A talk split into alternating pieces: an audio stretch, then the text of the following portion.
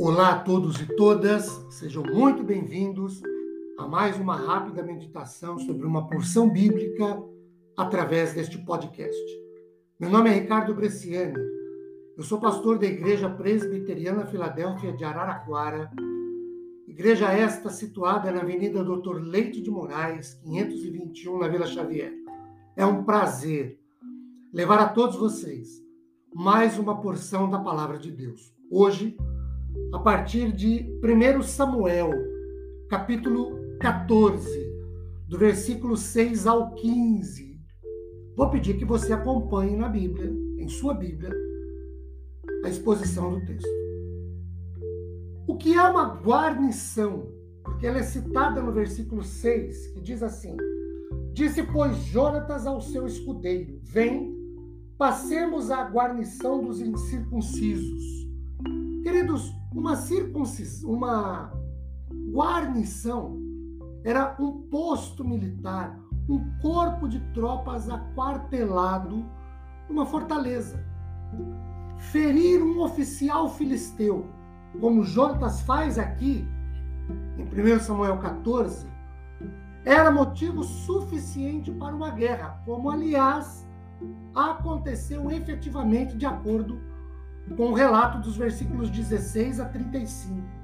Neste trecho de 1 Samuel 14, de 6 a 15, Jonatas e o seu escudeiro, seu ajudante, matam mais ou menos 20 soldados filisteus, de acordo com o versículo 14.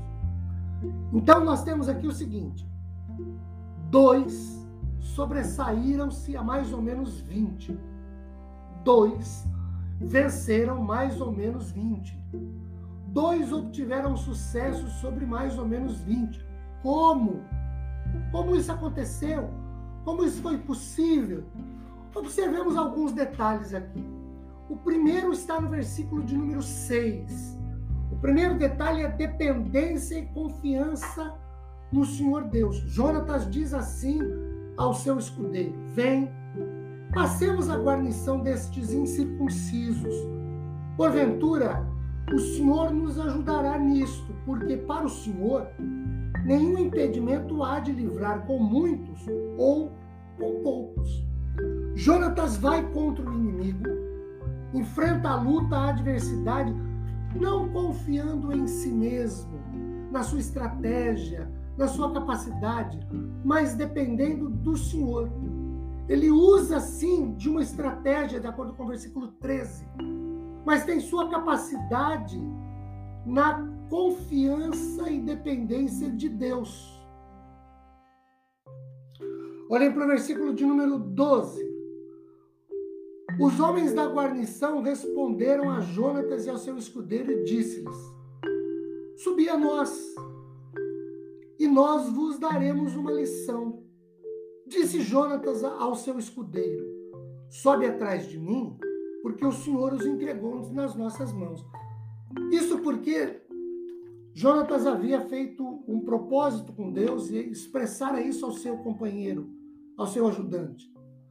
Olha, se os nossos inimigos disserem venham até nós, sabemos que o Senhor nos dará vitória. Se eles disserem fiquem aí que nós vamos até vocês, então não é assim que funcionará. Essa era a estratégia, depender de Deus. O segundo detalhe é que haja uma mesma disposição. Olhem para o versículo de número 7. Então o ajudante lhe disse: Faze, segundo, faze tudo segundo inclinar o seu coração.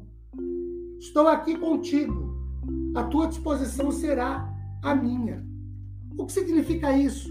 União, parceria, compromisso, comprometimento mesmo objetivo, ter a mesma determinação, a mesma decisão, o mesmo propósito.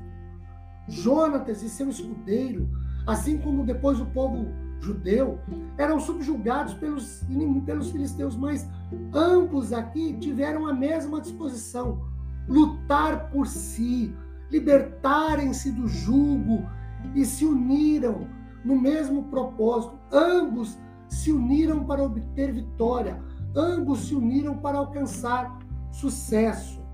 O terceiro detalhe está no versículo de número 8. Disse, pois, Jonatas: Eis que passaremos aqueles homens e nos daremos a conhecer a eles. E o versículo de número 13. Então subiu Jonatas de gatinho e o seu escudeiro atrás, e os filisteus caíram diante de Jonatas e o seu escudeiro os matava atrás dele. Coragem no enfrentamento do problema. Este é o terceiro detalhe. Jonatas e seu escudeiro foram à luta. Apenas tiveram a ideia de, não apenas tiveram a ideia de lutar, não apenas se organizaram para a luta, montaram uma estratégia.